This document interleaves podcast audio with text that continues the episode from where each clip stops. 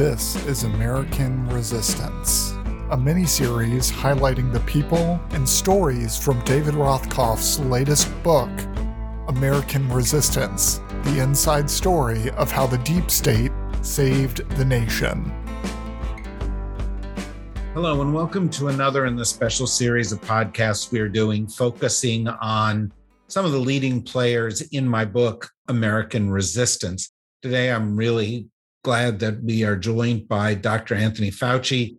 Uh, as all of you know, Doctor Fauci is director of the National Institute of Allergy and Infectious Diseases at the U S National Institutes of Health and is the chief medical advisor to President Joe Biden. He has been a key advisor to seven presidents and their administrations on a wide range of issues, including global H I V/AIDS issues and on initiatives to bolster medical and public health preparedness against emerging infectious disease threats. And that included, of course, COVID, which is the area that we talked about in the book.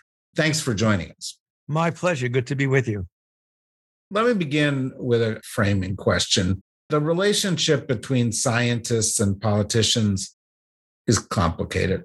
Science is fact-based. Politics is often based on other factors, ambition, trying to read the crowd. You've been dealing with that tension between the two approaches for, I guess, about forty years. How, in your mind, has it evolved? Has it evolved at all? Do we treat, or have we in the recent past, treated science differently than perhaps we did when you were getting started? You know, I think it's important to note that I don't think there is a pattern of evolution of something getting better and better or worse and worse. It really depends on a couple of conflating issues. One, the particular public health issue that is at hand at a given time. For example, in the eighties, it was heavily weighted towards H I V. And then we had pandemic flu in two thousand nine. And then we had the Ebola, which was less a problem in the United States, but more of how we viewed the threat to the United States. And then we have the situation of a completely historic and transforming pandemic with COVID nineteen. So it depends on what the circumstance is, but it also depends on the degree to which a particular administration inserts politics into the scientific discussion and the scientific dialogue. As we all know, it's recently come out literally over this past week, the uh, reporting of the influence during the Trump administration on trying to influence what the C D C said in some of their reports, their morbidity, mortality weekly report. That is an example of a direct interference of political agenda in public health. But even in any administration, there's always a tinge of political considerations. They usually don't dramatically or substantially impact what you ultimately decide from a scientific policy issue. So, you know, the distinction between policy and politics, but, you know, you sometimes have to make policy based on what the current public health or scientific situation is. And I think there may be a little bit of that that's non-interfering. And then every once in a while you get something that really is in conflict, which is what we've had, unfortunately, in the earlier years of the COVID outbreak. It seems to me this these revelations that you just mentioned with regard to C D C are fairly egregious in terms of that tension area. How, you know, or when in the unfolding of the COVID saga did you realize this administration was going to, the Trump administration was going to end up treating it somewhat differently than other administrations had been, or did you? It was pretty clear. It evolved and then it became obvious. And that had to do with when we were making the recommendations that with the crises that we were facing throughout the country, but particularly initially in the first three months of the outbreak when New York, particularly New York City, got very severely hit. And it was threatening the integrity of the healthcare delivery system that we needed to do something that was inevitable, and that was to try and flatten the curve by the fifteen-day shutdown followed by a thirty-day extension. All that went pretty smoothly until it became clear that the balance between the pure public health considerations and the pressure on impacting the economy and the political implications of that in an election year, right about that time was the turning point when the attention towards controlling the outbreak became secondary to the attention towards making sure the economy isn't hurt as we approach the months leading to the election. So that's when things started to turn around. But, you know, it's interesting because as we discussed in, in doing the book and as talking to others involved in the process confirmed that that tension arose particularly in kind of late February, early March of twenty twenty. I, I think the president went to the Center for Disease Control. He said this was going to be easily under control. He specifically said, let's not count the data. He didn't want to let a cruise ship dock. You know, he didn't want to get blamed for that. And so it was, it was clear he was conscious of it. And yet it was just a couple of weeks later that you were able to launch the, the fifteen days to stop the spread. So how did folks deal with that tension behind the scenes? Because it seems to me, and the part of what was revealed in the book is there were a lot of professionals behind the scenes, including some political appointees, who we're working to sort of counterbalance the effort to play politics with it. Yeah, I mean, certainly there were many people that were trying to separate the politics from the pure public health issues. I thought that we were on a good track when it was accepted, the fifteen-day flattening the curve, followed by the necessity, which we all recognized when we put in, and this was the work that Debbie Birx was very much involved with, was giving the public health foundation for why it was necessary to extend into thirty additional days. And Doctor Birx and I both thought that we had the full support of the White House in that regard. And we felt very good about that. And then out of nowhere came a turnaround that we're not quite sure why or how that happened, because then instead of supporting what we were doing, which is what was happening initially, the president started talking about things like liberate Michigan and liberate Virginia. In other words, don't adhere to the shutdown and just open up and do what you want to do. Then we found ourselves at cross purposes. That was the beginning of the real um, palpable tension between the public health message and the message that was founded on economic considerations and political considerations related to the upcoming election. What, what is your sense of the source of that tension? Was it just the political people saying, hey, there's an election coming up and this is going to hurt us? Was it the president himself? I mean, Fox News to this day is advocating against taking vaccines, which seems kind of astonishing. And there were also, it seems, around the president kind of people peddling crank solutions. Did you find yourself in a kind of tug of war between, you know, those folks and the public health folks through, you know, from then on? I think we need to distinguish between the crank stuff and the stuff that is understandable. I mean, I and my colleagues, uh, I was particularly visible about that, was pushing back against the hydroxychloroquine, ivermectin, this is all going to go away overnight, a dialogue that put a tremendous amount of tension between me and the White House staff, not necessarily the president. I don't think he liked it, but it was more the staff. That's really different than the economic people who were telling the president that this was damaging to his political standing by shutting down things that might have a negative impact on the economy. Of course, that's not quacky stuff. That's just political issues and understandable political issues. I mean, if we, if I was an economic advisor, I probably would have been in, you know, telling the president the dangers on upon the economy. So that's very different from somebody who's whispering in the president's ear saying that this drug works and that drug doesn't work and this one you should be peddling. There really are differences there. One of the tensions that existed had to do with, should assistance be provided equally between blue and red states? And um, and because of that tension, you and others with the, within the administration, uh, within the process with whom I spoke, found that sometimes they were dealing directly with governors, directly with mayors, to disintermediate this political element.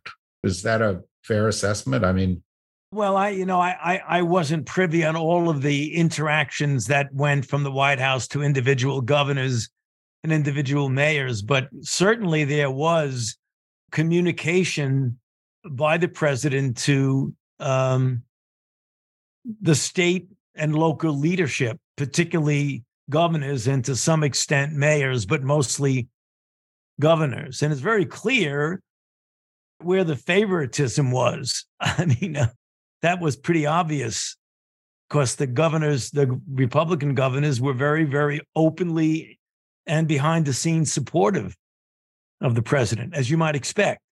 One of the things that struck me is, and frankly, one of the reasons for the book, and you're a big inspiration for this, like, is that there were actually thousands of people behind the scenes, including senior people, working to handle this in a responsible way. And so there was progress made. There was progress made on vaccines. There was the fifteen and then the thirty days, you know, additional to stop the spread. My experience, and one of the reasons I ended up writing this book, is most of the people who work in Washington are good people. Most of the people who work in the government are good people. They could work someplace else, make a lot more money. They don't. You have a lot of experience dealing with the kind of people who have been attacked as the deep state, as the permanent government. And I'm just wondering what your reaction is to that. No, I agree with you completely that the overwhelming majority of the people who are involved in government, even political appointees, are people who want to do the right thing. And I think there may be some misperception, and I've actually publicly said this on multiple occasions, that the all or none judgment that everybody that was involved in the Trump White House at multiple levels was not a good person. And that's wrong. There were some very, very good people, even at the highest levels, who were trying to do the right thing. And it just didn't go that way, as we all know, particularly towards the end there. But I worked with a number of people in the Trump administration who were really fine people and should be proud of what they've done. They, you shouldn't denigrate an entire group just because of certain things that went awry at the very top level.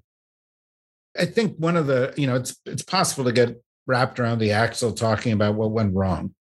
But clearly, and this has been the story of your career, we're going to face this kind of thing again and again.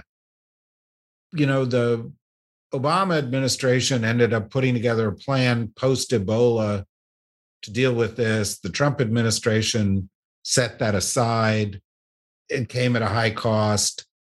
The Biden administration came in. As it happened, the White House Chief of Staff, Ron Klain, was the guy who oversaw that Ebola process. And I think they tried to put us back on the right track of preparedness. How would you characterize the change? And do you think that's right? Yeah, that's about right. Right now, we we have um a pretty good pandemic preparedness type plan. You know, it's interesting because you have a pandemic preparedness plan at the same time you're responding to a historic pandemic. So you have two things going on at the same time.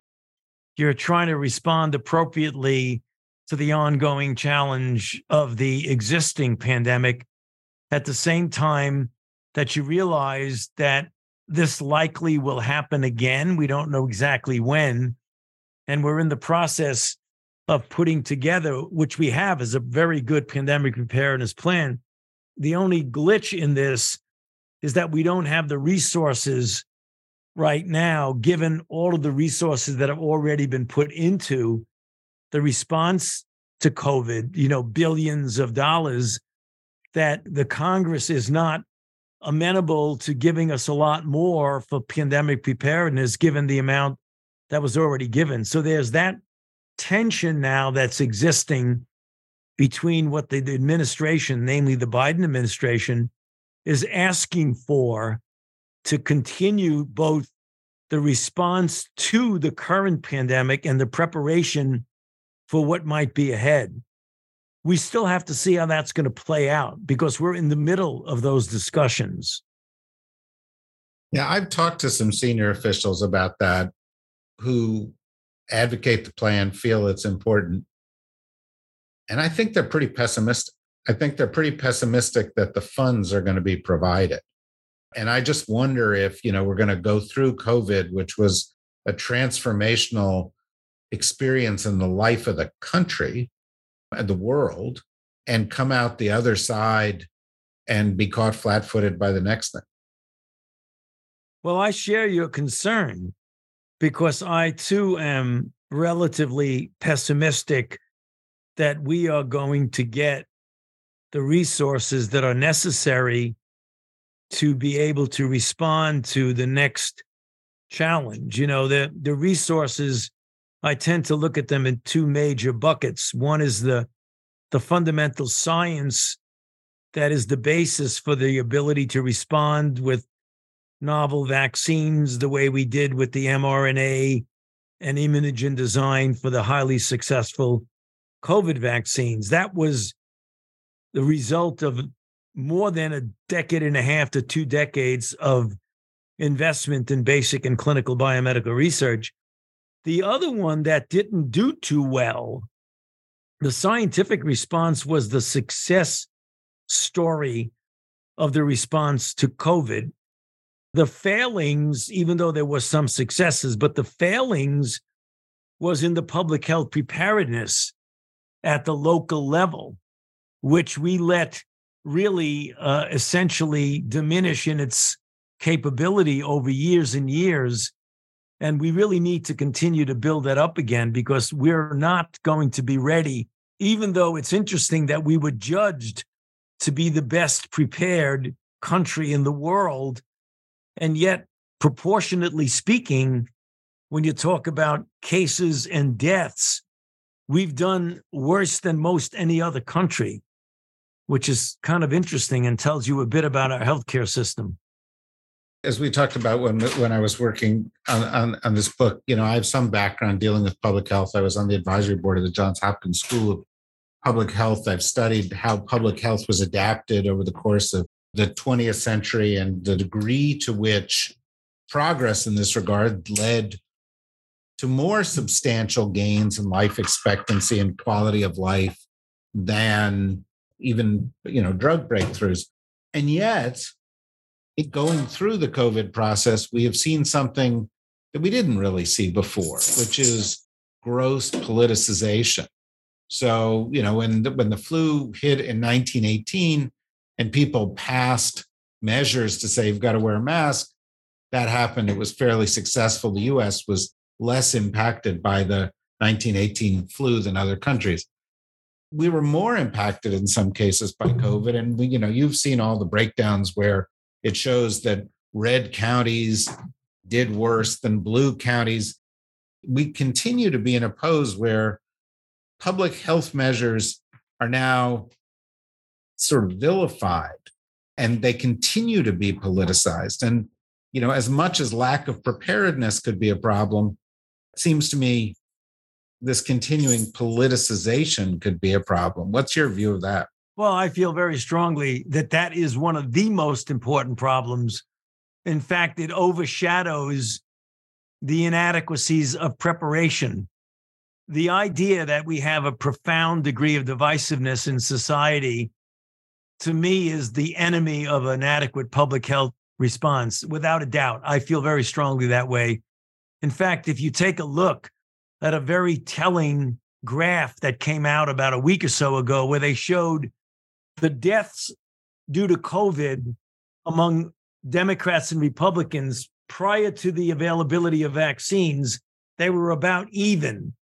Then as soon as the vaccines became available, and the Democrats utilized them much more than Republicans, deaths due to COVID were heavily weighted towards Republicans as opposed to Democrats.